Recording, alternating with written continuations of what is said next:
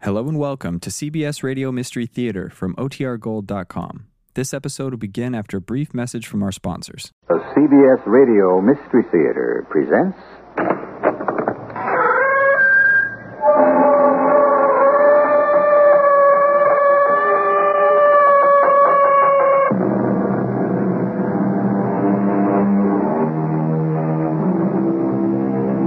Come in. Welcome. I'm E.T. Marshall. If your candle is burning, a gust of wind will blow it out.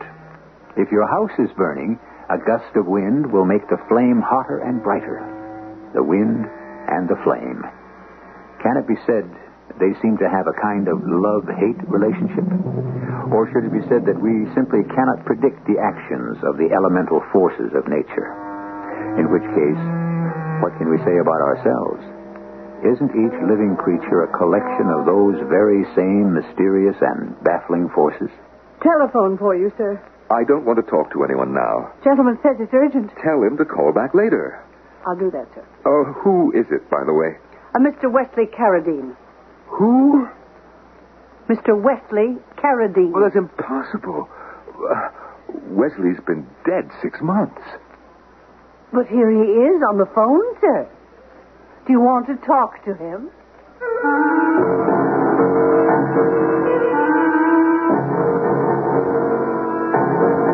Our mystery drama, The Wind and the Flame, was written especially for the Mystery Theater by Sam Dan and stars Celeste Holm. It is sponsored in part by Sinoff, the Sinus Medicines, and Buick Motor Division. I'll be back shortly with Act One.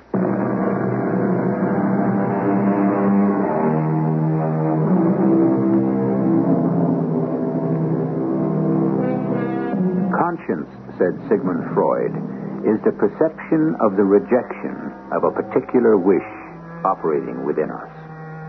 And I take his word for it, on faith. However, I much prefer the definition by Robert Louis Stevenson, who revealed the heart of the matter when he said, Conscience is the one thing I cannot bear. Well, as you can see, this is going to be a story about conscience. And the best place to begin a story is at the beginning. That's a rule. And rules were meant to be broken. We shall begin ours neither at the beginning nor the end, but somewhere in between. Uh, yes, Is this the residence of Mr. Arthur Randolph Hale? it is. Oh, oh, you're Mr. Hale. I recognized you. What is it you want? From your pictures. They've been in the paper. What can I do for you? Well, I, I have a letter for you. Oh, uh, well, uh, please come in. Um, won't you have a seat, Mrs. Uh... It's Miss. Unfortunately, I have never known wedded bliss. Although, to tell the truth, when one looks around, one is hard put to believe that marriage is really blissful. What do you think, Mr. Hale? Well, I think that I should like to see that letter. Of course, of course. Here it is. From Mrs. Terwilliger. Penelope Terwilliger? Yes, Mr. Gerald Terwilliger's wife. I should say his widow. Uh, f- uh, thank you. Excuse me. Oh, I see you're having trouble reading it. As you know, her That handwriting. woman does it deliberately. It was always her affectation to have an illegible script. Well, you can try to squint and probe your way through it, but uh, I can save you the trouble. I know what's written there. You do? Yes, Mr. Hale, it's a reference. A reference? A reference and a, a recommendation For what? for employment. But for whom? For me? What sort of employment? Uh, don't tell me that you're a, a mining engineer, No, sir. a geologist, a, a draftsman, a surveyor, a m- metallurgist. I'm a- none of those. Well, what are you? A housekeeper. And I might add, a very good one. I don't want a housekeeper. That may be, but you need one. Huh? Who says so? Mrs. Terwilliger, in, in her letter. I know it by heart. I'll tell you what it says. Uh, this is a sealed envelope addressed to me. How would you know what's in it? I made it my business to find out. After all, it's about me. Well, of all the. n- ah, She writes, Dear Arthur, now that Gerald is gone, I have decided to close the house and travel abroad for a year.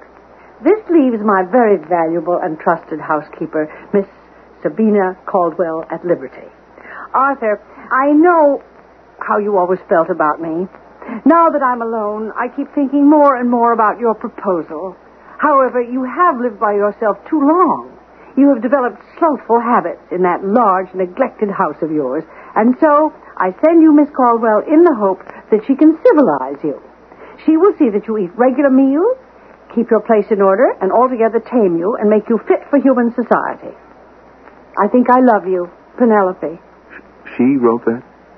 I'm prepared to start immediately, Mr. Hale. My trunk is just outside the door. Now, wait a minute. I, I haven't said that you can. As soon as the trunk can be brought into my room, I should like to inspect the kitchen. But you just can't walk in If here and. only you knew how she would sit and talk to me. For hours and hours on end. And she would talk about you. Me? With a sigh in her voice and a twinkle in her eye. Yes, she would say, I chose Gerald Terwilliger. I was young. I was foolish. If only I had to do it over again. There was a young engineer, Arthur Randolph Hale. What a fine, impressive name. And what a fine, impressive man he's become. A man of action, adventure. I'll pick that up. Uh, hold on. No gentleman ever answers his own telephone. Oh, excuse me, sir. Are you in or out? Am I in. Do you wish or do you not wish to speak with anyone at this time? You mean that Penelope would actually talk about me? Oh, yes, at great length and considerable depth. Will you get rid of that telephone, please? That, sir, was my original suggestion. I don't care who it is. Tell him that I'm, I'm, I'm out to call back later. Yes, sir. Mr. Hale's residence. Who is calling, please? Oh, I'm sorry, sir, but Mr. Hale is out at the moment. Do you want him to return your call? Oh, I see. You cannot be reached. Yes, sir. I'll say that you'll call him back. Thank you, sir. Goodbye. It was a Mr. Carradine. Will you now tell me what Penelope Terwilliger said about me? Oh, it's not what she said so much as the way she said it. Now, hold on. It's a matter of nuance. Wait. Wait. Who. I mean, who was on the phone just now? Mr. Carradine? Carity. Carity? Yes, sir. That was the gentleman's name. But that's impossible. I'm afraid I don't Are understand. you, you're sure that he said Carity? Certainly, sir. Uh, did he happen to mention his first name? Mr. Hale, are you feeling all right? Answer me. Yes, yes, he did. Wesley. Wesley. He said, hello, this is Wesley Carradine. Is A.R. there? He, he asked for A.R.? That is you, isn't it? Arthur Randolph Hale? Uh, the man's voice, was it young, old, middle-aged? Well, you know how difficult it is to tell those things over the telephone. Well, try. How old a man would you say that he was? Well, not very old. What do you mean by not very old? Sir, I don't think you should excite yourself. Well, how old a man was it? Well, I would say he was about 30. Oh, 30, I see. You're sure 30? Well, as far as one can ever be sure of these things. Now, I think you had better sit down and try to calm Yes, yourself. but, but how would you how would you describe his voice? I would say it was in the middle range, but on the lowish, throaty Oh, side. Did he have an accent? An accent? No, it sounded American enough. Oh, Was there anything about it? Wait, it did have an accent. Ah, Uh, what kind? Well, I'm not sure it would really be called an accent. It was more of a lilt, As a lilt. sort of a southern rhythm, very musical. It can't be true. It simply cannot be true. What can't be true? It can't be Wesley Carradine. Why not? Because. Because Wesley Carradine is dead.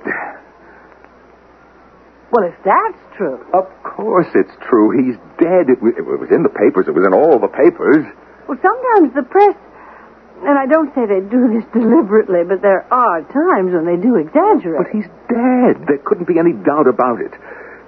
He, he was murdered. Well, then it must be another Wesley Carradine. Are are you saying that there were two of them? Two men named Wesley Carradine? It's possible. Two Wesley Carradines, both 30 years of age, both with soft southern accents, uh, both who would know me and call me A.R. You're positive Wesley Carradine is dead. Well, I was the one who identified the body. Oh, what a terrible moment that must have been for you. But why were you the one to do that? Well, b- because he worked for me. I see. Didn't he have a family? Yes, he had folks living on the East Coast somewhere. Well, he wasn't close with them. Mr. Hale, I begin to be troubled by the tone in your voice. I begin to hear the sound of hysteria. You, you must get hold of yourself. It was Wesley Carradine. It was Wesley. It couldn't be. if Wesley is dead. But uh, There are no buts.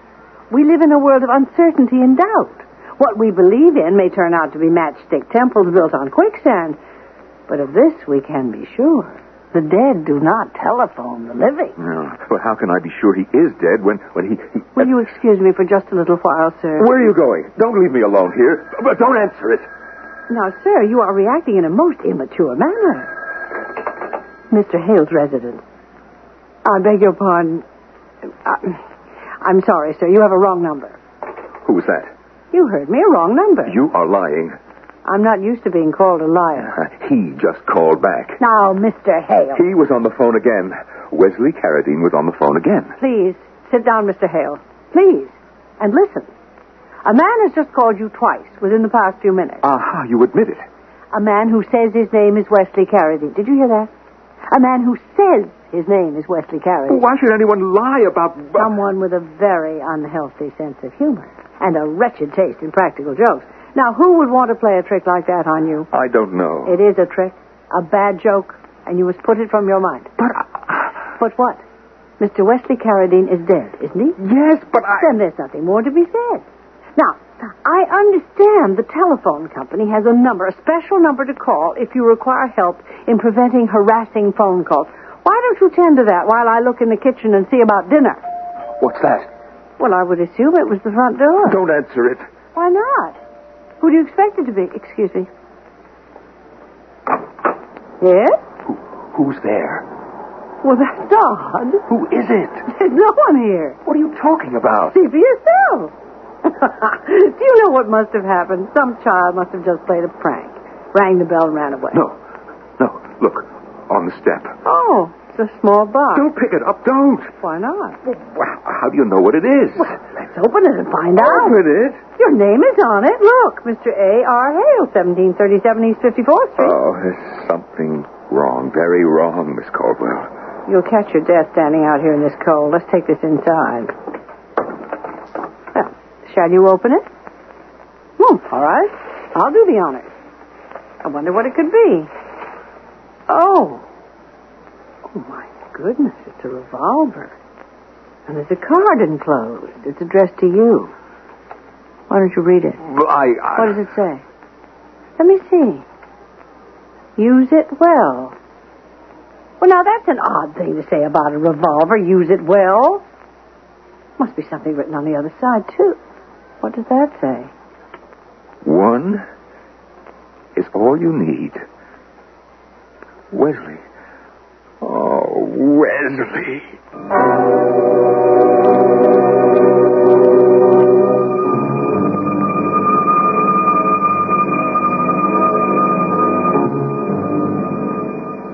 You have to say one thing for Brother Wesley.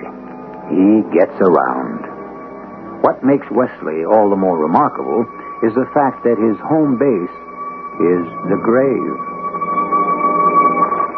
There will be a widening of Wesley's theater of operation when I return shortly with Act Two.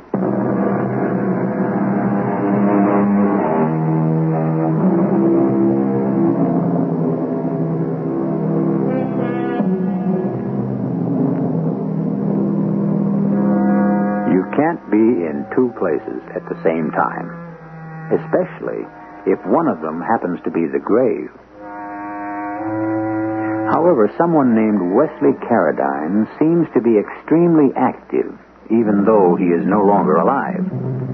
Now, wait a minute, some of you may be saying. Has it been definitely established that Wesley is dead? Hmm. We'll take care of that in short order.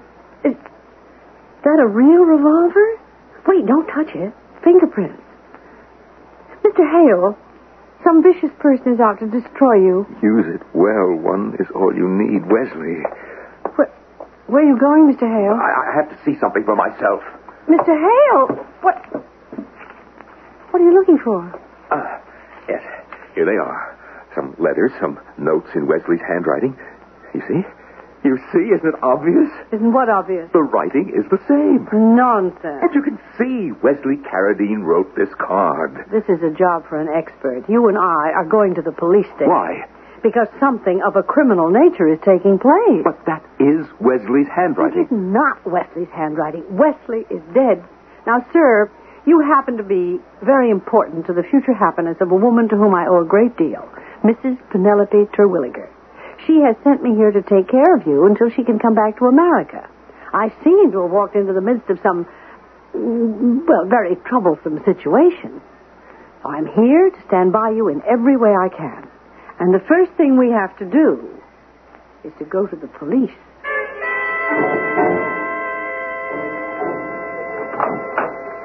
Guys, will you come in, please? Thank you, Lieutenant Bauer. Mr. Hale? Ah, all right. Uh, just uh, please be seated. Now, there were uh, no fingerprints on the gun. Of course not. How can a corpse leave fingerprints? Uh, it was a live bullet in one of the chambers, and the other five were empty. Use it well. One is all you need. Mm-hmm. And on the under Suggesting that we have an affair. Wesley Carradine. He sent me his revolver. Don't you see? He sent me his revolver. Well, now, why would he do that?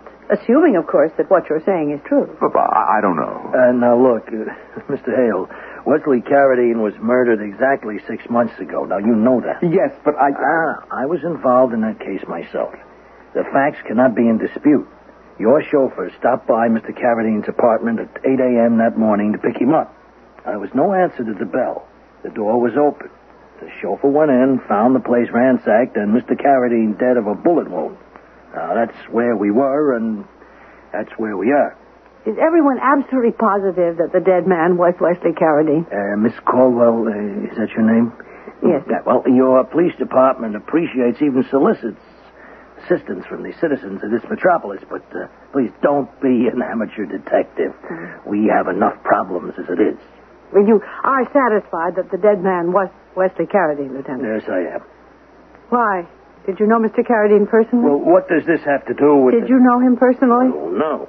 Then how could you be positive the dead man was Wesley Carradine? no, look, he was identified by the chauffeur and by Mr. Hale. what other identification did you look for? Other identification? Yes, a murder is committed. A corpse is found.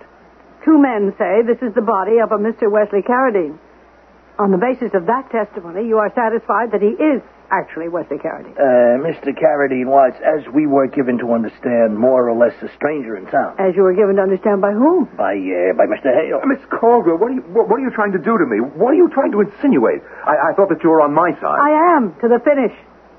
I'm only trying to establish that we blithely accept a fact, which may be found to be an illusion. But why would I lie? What motive would I. I... Mr. Hale, please, I have a mission to preserve your sanity. Uh, a mission, Miss Colwell? Well, it's a private matter that does not concern the police. I'm trying, Mr. Hale, desperately to somehow establish the fact that Mr. Carradine is still alive. What made the chauffeur so sure the body was Mr. Carradine? Uh, Miss Colwell, what you're trying to do is. Could we talk to the chauffeur again? There was no doubt about that body. Well, why can't we talk to the chauffeur? But because. Well, because he's, he's dead. He was, he, was, he was killed in an accident last week. Mr. Hale, there have just been a number of upsetting events, and you are quite disturbed by them. I can only hope to prove somehow that Mr. Carradine is still alive, that you were mistaken in your identification, because if he is actually dead, He is dead. I knew him very well.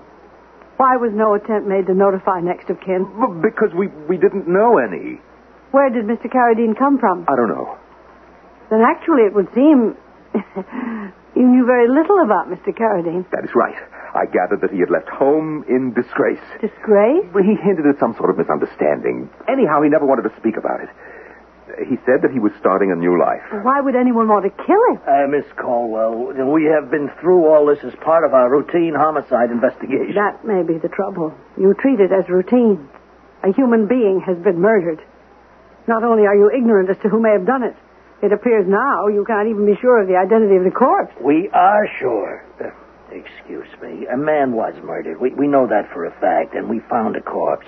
The body was identified as that of Wesley Carradine. Okay. Uh, Wesley Carradine might not have been his right name, but he was the man who had worked for Mr. Hale here. Now, that man is dead. He was killed by a person or persons presently unknown, who then stole everything of value from his person and his apartment. Mr. Carradine is dead. But then how do you account for the telephone call? Uh, for this revolver with his name on it? Oh, come now, Mr. Hale. What was to prevent someone from buying a revolver and having Mr. Wesley Carradine's name engraved on it? Uh, according to the number on this revolver, it was registered in the name of Wesley Carradine. Lieutenant, anybody could buy a revolver and register it under Wesley Carradine's name. Uh, no, no, no. In the first place, the registration dates back three years. And in the second place, only the actual applicant can register the weapon because he has to be fingerprinted. Uh, we have verified Mr. Carradine's fingerprints. Oh, and uh, there is another thing. yes? Our handwriting expert says she is certain beyond the shadow of a doubt that the card was written by Wesley Carradine. Lieutenant Bauer, I am certain there must be an explanation. Well, there may be harassment here and not. Uh, we'll look into it. Yeah, Well, how do you propose to look into it? that is a good question. I wish I had an answer. Why would Wesley Carradine threaten from the grave, assuming that this is what's taking place? I, I, I don't know. Come, Mr. Hale, there must be a reason. Well, he didn't. He didn't like me. Ah, well, now, why? Quite frankly, he thought that I, I drove him too hard. I paid him too little, and I expected too much. And did you? Uh, well, I suppose so. But I'm just as strict on myself. You know, I, I tell you what I believe, and you can make anything out of this that you please. He probably resents the fact that that he is dead, and I'm still alive. Mr. Hale, if he's dead, he can't resent anything. Uh, look, look, look, look, I don't know how the police department fits into all this. Now, I can only assume that we have malicious mischief. And I've got to take down some particulars. Now, uh, how many servants in your employ, uh, besides Miss Colwell here? I'm the only one. Uh-huh. And how long have you worked for Mr. Hale? How long? Mhm. Oh, I'd say about an hour. An hour. How did you get the job? I was sent to Mr. Hale by a friend of his, Mrs. Penelope Terwilliger. Uh, Mrs. Penelope Terwilliger. Well, I, uh, I'll see what we can do.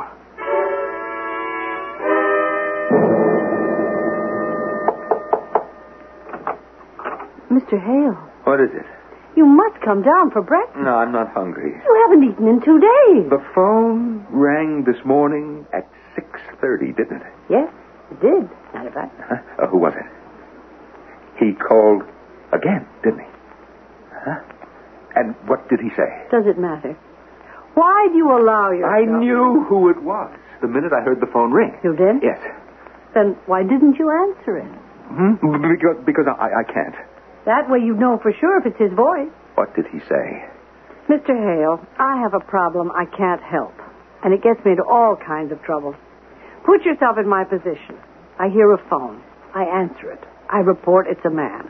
I describe the voice. You become terrified. Why? Because you insist it's a man who's six months dead. Now, here is where my problem comes in. I make deductions from facts, and I speak my mind. I see you react in such a violent manner. You're so distraught. I cannot help but suspect you have a feeling of guilt. Huh? Guilt. Guilt. Why should I have a feeling of guilt? Sir, were you or were you not responsible for that man's death? He was killed by the robbers. We don't know that for a fact. What are you trying to imply? I don't even think I'm implying it. I state it as a fact. You killed Mr. Wesley Carradine. How do you dare to... We could to- settle this with a yes or no. Uh, Well, well, the answer is a definite no. No, I hope that you're satisfied. Sir, all I'm saying to you is that your reaction tends to arouse suspicion. Well, what do you expect? I, I, I was very close with Wesley uh, toward the end, and I was just, well, I was caught so completely off guard. Well, has it ever happened to you? You're, you're, you're hit from the blind side without warning? If your conscience is clear, then you must not behave as if it were guilty. Well, no one's conscience is ever entirely clear. But you cannot behave as if you were the man who murdered him. Well, First thing you need is a good breakfast. Wesley Carradine is dead. You are probably upset because you might have been kinder to him. Isn't that so? Yes. Be kinder to someone in the future, and you will have learned from his death. And now, for breakfast. Oh, yes, yes, I'm, I'm starved. Oh, Miss Caldwell, what, what would I ever do without you? Oh, God, that, that, that, that's the telephone. Naturally. You, you answer it. Lay the matter to rest, Mr. Hale. You answer it. Miss Caldwell, I give you back your very own words. No gentleman ever answers his own telephone. Very well, sir. Mr. Hale's residence? Oh, it's you again. Never mind that. Before you even get started, you're playing a nasty little illegal game. We have the police and the phone company alerted. Sooner or later, you're going to be caught. Then, my friend, it's the jail or the asylum for the likes of you. Goodbye. I guess I told him. It, uh, it was that voice? Yes, that ignorant and vicious person. Now, you know the best way to handle these people. Uh, what did he say? You don't even talk to them. As soon as you know who it is, hang up. But what did he say? What does it matter? Sooner or later, they get tired of the game. Their minds are too fragile to have any staying power. He must have said something. He identified himself as, as Wesley Carradine. Oh, yes, but I know his voice by now. But did he say anything else? I wasn't listening. Now, some hot coffee, cereal, eggs, bacon, toast. Get back into the real world, Mr. Hale, and stay there. Ah, you're a remarkable woman. Eat your breakfast. Um, you know, I, I wonder. I I just wonder who that voice is. Good. We make progress. Till now, you had deluded yourself into thinking it was actually the voice of Wesley Carradine, whoever he was. Now you acknowledge a rational explanation. Hmm. Well, it's obviously a prank. I used to work for a doctor. He said, Miss Caldwell, the body, the mind, whichever, is attacked by a germ or a neurosis. It retreats at first. And then it summons all of its strength to repel the invader. Now that's what has just happened to you. The practical instincts of a lifetime have just come to your assistance and rescued you from being overcome by superstition. Yes, of course. I'm interested in knowing what he did say, however. Not very much. He said his name, I mean his alleged name, asked for you, and said he wanted to discuss a project. Uh, uh, what sort of project? Said you'd know about it. He gave it a name. A name? Yes, he said it was the the Langley Jewett proposal. Uh, the what? Well, I think that's what he said. Jewett Langley, or was it Langley Jewett? I don't. Re- Mr. Hale. Ah. Mr. Hale, what's wrong? Mr. Hale!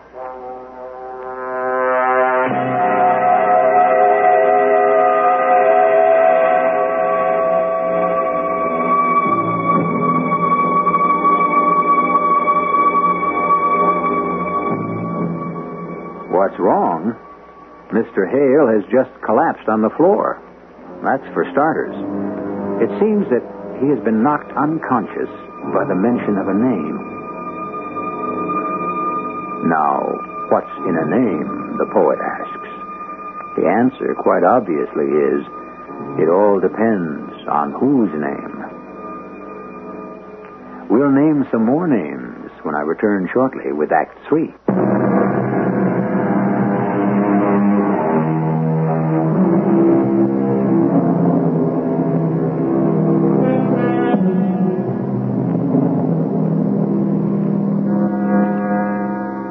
The pen is mightier than the sword.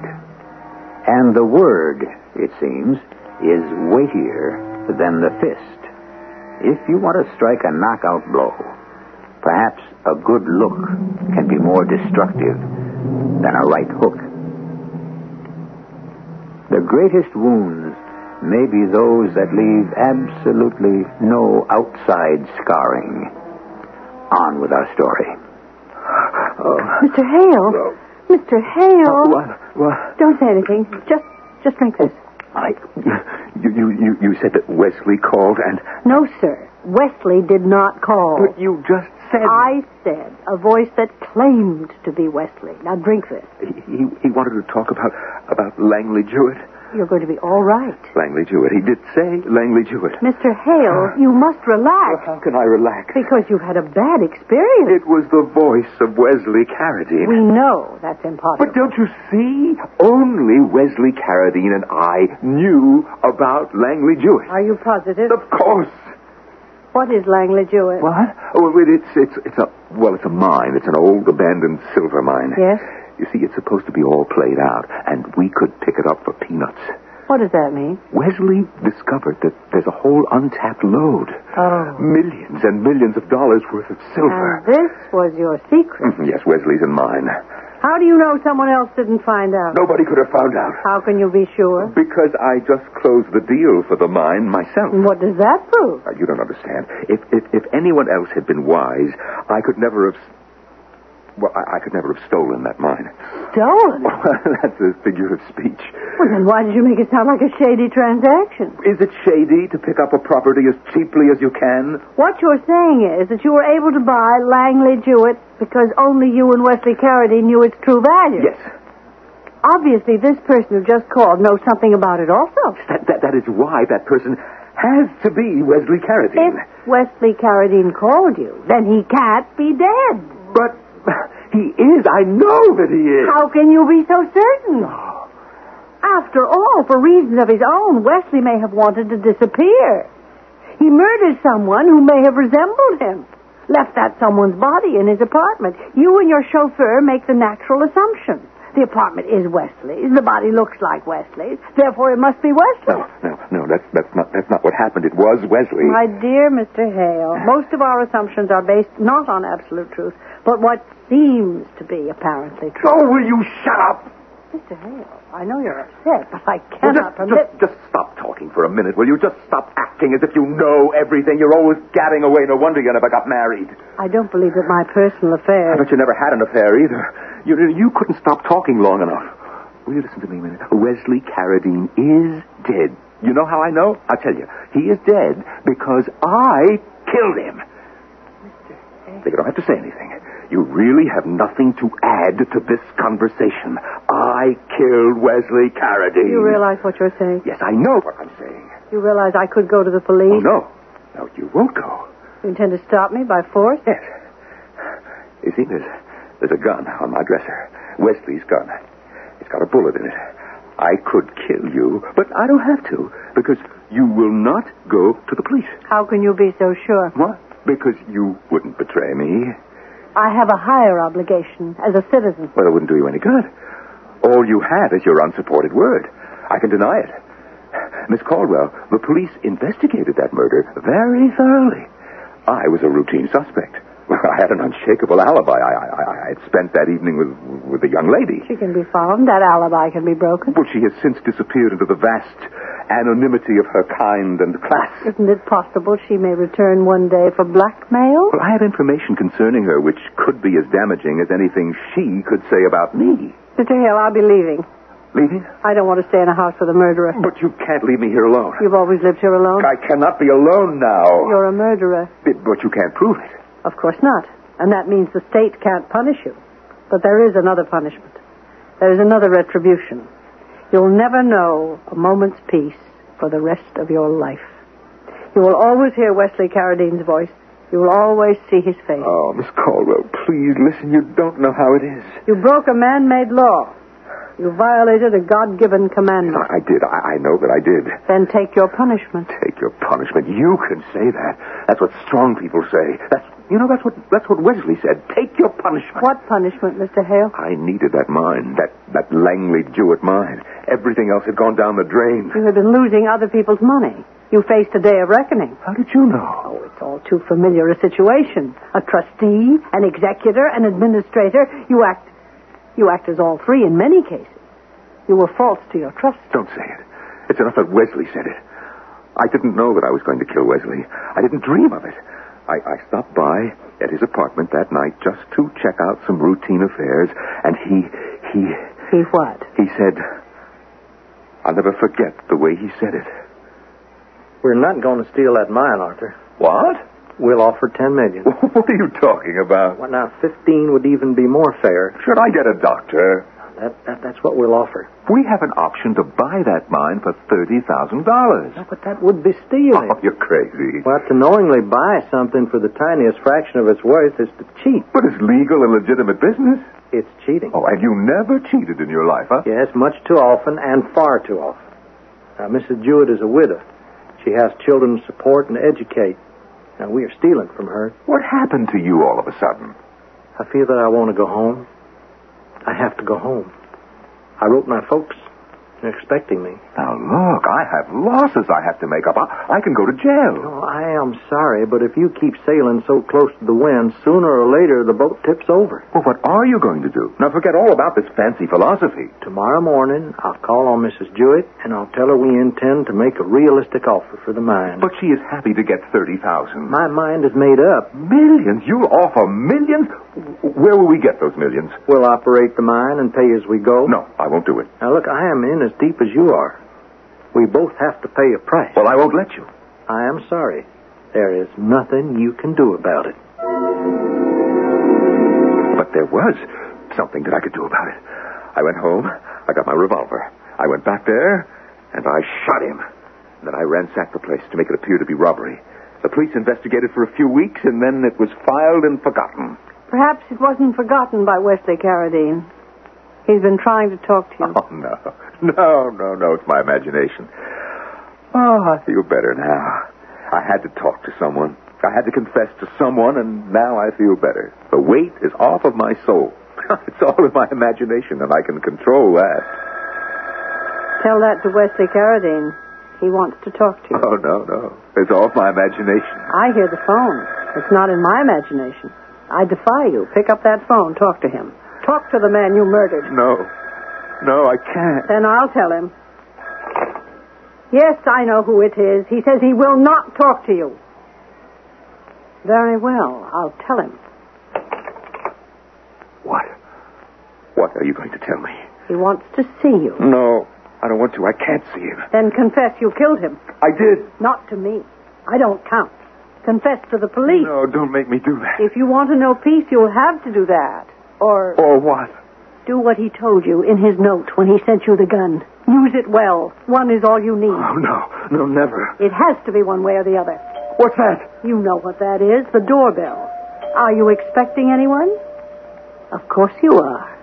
Will you let him in or shall I? No, tell him to go away. I can't tell him to go away. You can. How? Confess to the police or follow his advice. No, I won't do it. You don't scare me. You're just a thing in my imagination. You don't scare me.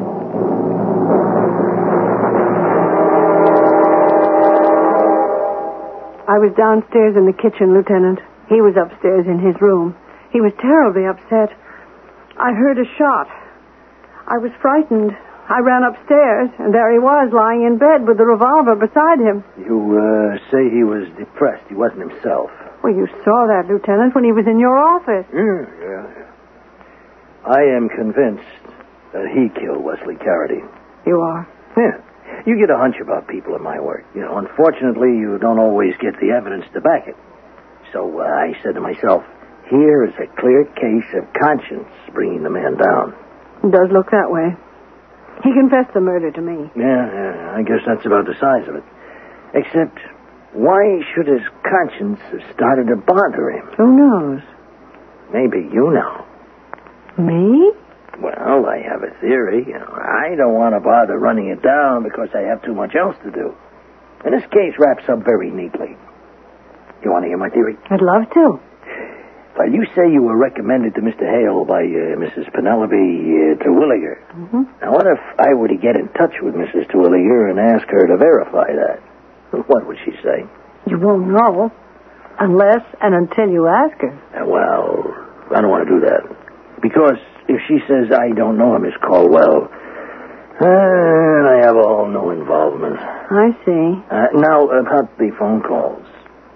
You are the only one who ever answered the phone, and you are the only one who ever heard that voice. You are the one who said it called itself Wesley Carradine. That's what it said to me, Lieutenant. Yeah, well, let me go a little further. Uh, The revolver. Oh, you could have sent it to Mr. Hale. But it was obviously Wesley Carradine's. Where would I have gotten it? Now, I'll answer that question in just a moment. And the card. Where could I have gotten a card with his handwriting? Where? From a Mother's Day present or a birthday present? You might have saved it. What are you saying? If your name is uh, Mrs. Carradine, everything falls into place. Now, you would have the old gun. You would have cards from old gifts. Oh, and incidentally, what did he once buy you that he inscribed with, use it well? One is all you need. Well, You would know enough valid inside things about Wesley, which uh, you might use to frighten Hale. It certainly is a fascinating theory. Oh, it gets better. Now, we are summoned to this address. We find Hale dead. A bullet wound, apparently self inflicted. Now, he could have been napping. He could have been shot from very close range, uh, what we call uh, suicide distance. Yes, I. I understand you found his fingerprints on the revolver. Well, why shouldn't we? if somebody put the gun in his hand afterward. Oh, yes. It's a fascinating theory. Tell me, Lieutenant, what happens to theories like yours? Well, in this case, it appears open and shut. A man commits suicide. Now, I know for a fact he's been depressed. His conscience has been bothering him. But why do I have to go running around looking for complications, huh? What do you think? I think you're a most sagacious and sensitive police officer. And I want to thank you very much.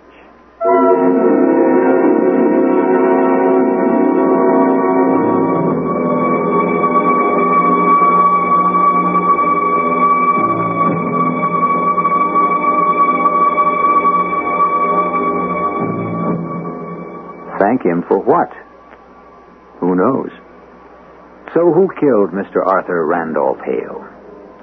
His own hand, guided by remorse, or Miss Caldwell? Or is she Mrs. Carradine? You have as much evidence as we do. Why should we perform all the work? I shall return shortly.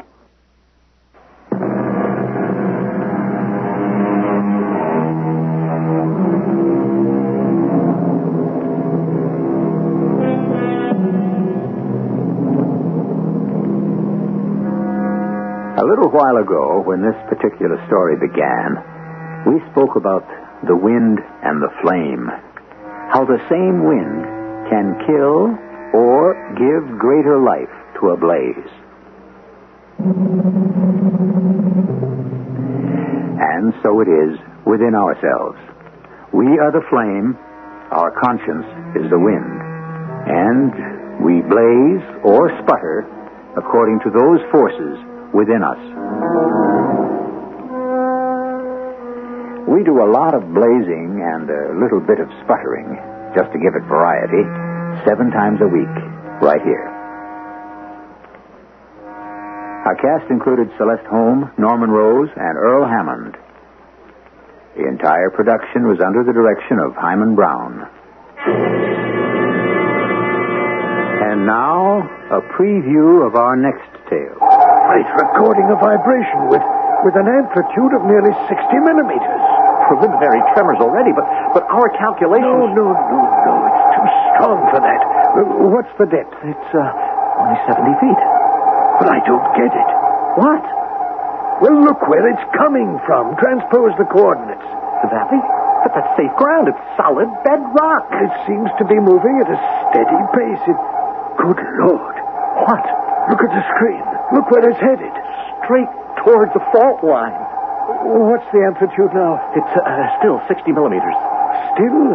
Are you sure? Whatever it is, is 60 millimeters. It's still strong enough that if it comes into contact with the fault. Wait, wait, wait, hang on a No, no, I'm calling the mayor. And if he won't listen, I'm calling the National Guard. It's no use, Sam. I- If it's the real thing, it's too late. Radio Mystery Theater was sponsored in part by Buick Motor Division and Sinoff, the sinus medicines. This is E.G. E Marshall inviting you to return to our Mystery Theater for another adventure in the macabre. Until next time, pleasant dreams.